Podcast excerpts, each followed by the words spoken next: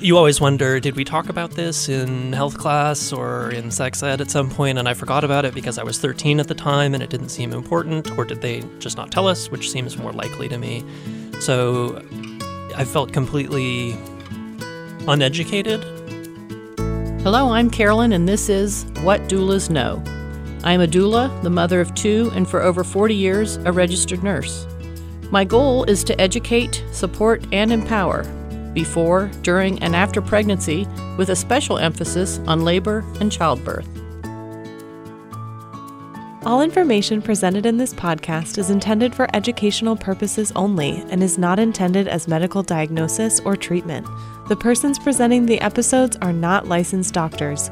You should consult a qualified medical professional before making any decisions regarding your health, including any decisions based on information presented here.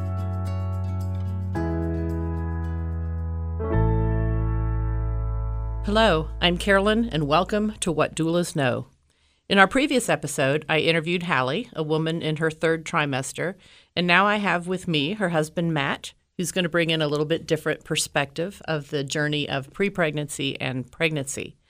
So, Matt, I just wanted to talk to you a little bit about this journey. Um, I've always been impressed with the way you and Hallie have approached life events and life changes, whether uh, the decision to study abroad or to um, when to get your advanced degrees. And I know that you both have supported each other in different ways.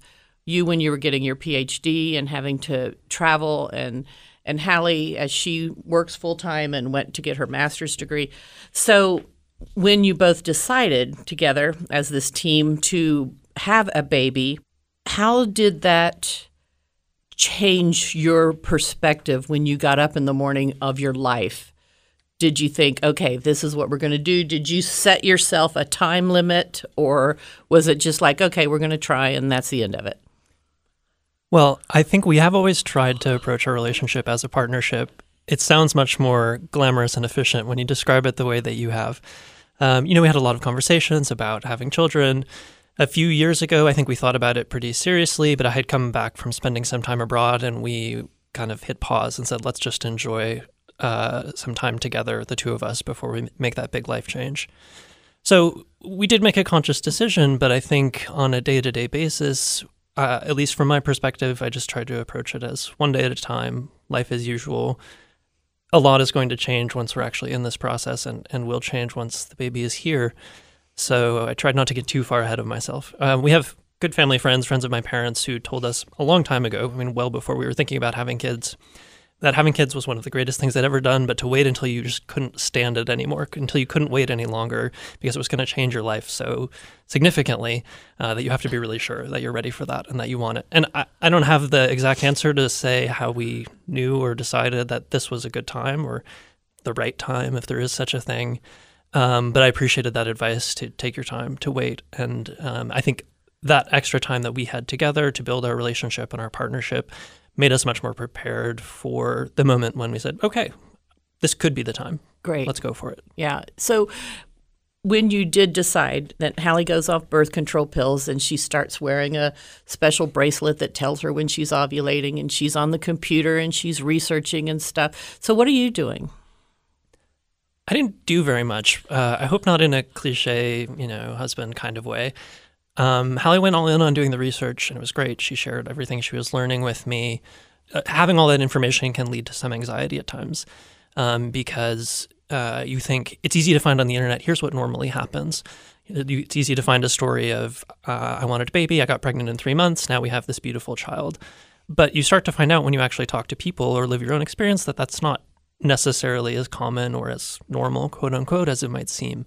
Um, and that wasn't the case for us. So I tried to take my role as just being, well, very much just a support role and trying to live out that kind of one day at a time mentality in a way that I hope would uh, be grounding for her as well. That we did face some challenges, but that we could work through them together, figure out how to approach them together, uh, it was not just one of us alone with the internet or alone with our doctor or alone with the desire to have a baby, but that we went through that together. That's awesome. So there was a cute story that I don't know if, offends you or not, but when we went to visit Hallie and you, uh, she said that she came home one day and she was on the couch and she was absolutely exhausted. And she said something to you about being pregnant, and you said, Oh, I didn't think about it all day. And uh, I think that that was kind of funny for us. We all laughed about it. But when the woman has every single minute of her day uh, having to go to the bathroom, having heartburn, being constipated, and everything, I think it is easy for the man to just, oh, oh, yeah, I'm sorry, you are pregnant and your body is changing every single second. So, how do you feel about that now that you've uh, seen her go through all of this? I think you're absolutely right that as the you know, partner not carrying the pregnancy, it's very easy to not have it be on your mind all the time, not be um, that embodied experience. Part of that, too, for us is a factor of knowing each other for 10 years and having lived together for a long time. And we have a normal pattern of life. And I go to work, she goes to work, we come home, and, you know, most of the time she hasn't been pregnant when she's when she comes home, but now she is, and like I don't know, um, it is such a big change that while uh, lots of other things keep going on normally, there's this other thing that's changing, but it's such a long process of getting to the point of having a baby in the home. So I try to well, I try not to forget um, and try to remember the kinds of experiences she may be going through and think about then if we're going to do something we would normally do, is this going to be the same for you? Um, will you be able to do it in the same way that we normally would? Do I need to think about how to approach something differently or, or just to make, make life easier in general? How do you think um, your role has changed in this pregnancy process? You mentioned the supportive role at the beginning when there was a little anxiety in the first trimester. And I feel like the what I've heard from different women is the middle trimester is like the euphoria. Everything you know is is safe and is correct, and your body's not quite uncomfortable yet. So, did you get that feeling from Hallie? And then now that you're in the trimester of the the last hurrah here, um, do you feel like your role has changed f- from being supportive to to more? Um, not in the largest sense. I mean, I think I'm trying to provide support in in the same, you know, uh, trying to be that support person throughout. Yeah, specifically along the way, maybe the, the particular kinds of things that I would do would change. I, I think you're right in that uh, there was a little bit of that trajectory from more uncertainty and anxiety early on to more kind of enjoyment and growing into the experience in the middle.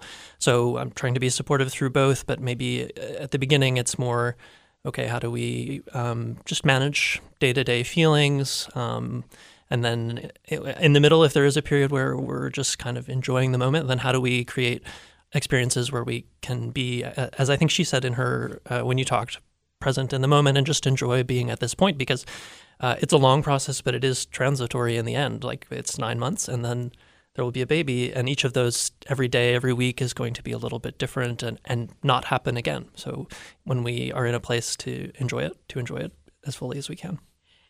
When we talked to Hallie, she mentioned that uh, sometimes she felt like she missed the memo of information on what was going to happen. So now that you're in these birth control, birth classes, do you feel the same way? Did you know all this was going to happen?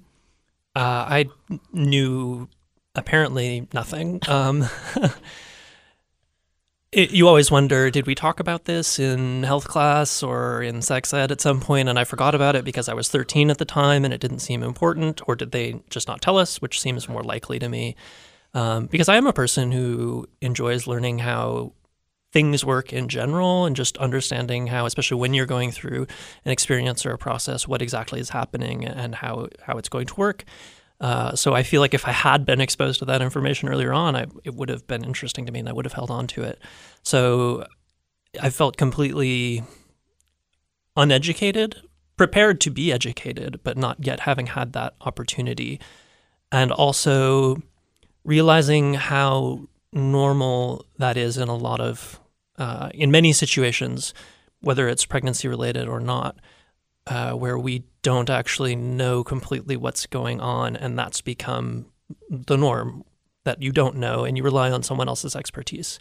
Uh, we talked at one point in time, how did we know not know all these things about how labor works? And my first response was, well, people go to medical school for years. There's so much to know. Of course, we don't know every detail, and yet there is a lot that we can know that will really prepare us better. We feel so much more um, ready for the birth experience, just ready to. How, how do you even make that decision to know what you want if you don't have this information? Um, and I, I can't imagine. I'm sure if we didn't, we would have had a great birth. It would have been fine. And yet, I'm sure that we're going to have a much better experience because of everything else that we've learned. And just intellectually, for me, understanding what's going on is like is really gratifying, and it makes it feel much more uh, personal. Like I, I'm a part of it. Matt, when you've gone to these classes and, and learned quite a bit, um, is that make you excited about uh, when the actual birth is going to start, or do you feel like I've never seen you act like that? actually, in my life, but uh, I just kind of want to get a feel for your level of anxiety or excitement or emotion as to when this is going to happen. I feel very calm about it right now, but this is how I approach things in general. I tend to compartmentalize them until it's there, uh, whether it's a trip or a race or whatever it might be. Uh, I know it's going to happen, but it's not until the day of or the day before when I st- it starts to become a reality. Um, but I feel, I, I, also feel calm not just for that, but because of the information we've gotten in these classes. I think I can better picture what might happen, um, what Hallie might be going through, what she might feel, uh, in, a way, especially that will help me uh, approach it when she might be in pain, but understanding what that pain means in terms of it's a it's a sign about what's going on in the labor process, and it will change throughout the process, and we can understand what's going on based on her reactions, uh, and how then to support her through that. We're still deciding exactly how we want to approach that process and manage that experience, but understanding what it means will help us do that. And I feel calm and confident that once we finish this class, had more time to discuss it, we'll have a good plan together that we're both happy with going into it, whatever that might turn out to be. I feel like it's very important to understand once again that it is a partnership and that um, Hallie can say, Nope, you got to stay right here and hold my hand. I can't have you anywhere else. Or you can say, I really want to go down there and cut the cord or, or whatever. And I think that you will approach that as you've approached everything else with a give and take mentality of, of the joint partnership. Yeah. And I've said, whatever I, I, I'm this experience is important to me and I want to be a part of it, but however she wants to go through it because she's the one who physically has to experience it, I'm I'm on board with and I'll be there for whatever that's going to be. Yeah, that's exciting. So this is another episode of What Doulas Know. Matt, thank you so much. It's the first time I've gotten a man's perspective here on an episode and I think it really adds quite a bit to the whole story. So thank you. Well, thank you for having me. Thank you for listening to this episode of What Doulas Know. You can learn more about the show and my guests at whatdoulasknow.com. Please rate and review this show. It helps get more exposure and reach additional people. Peace to all. Thanks.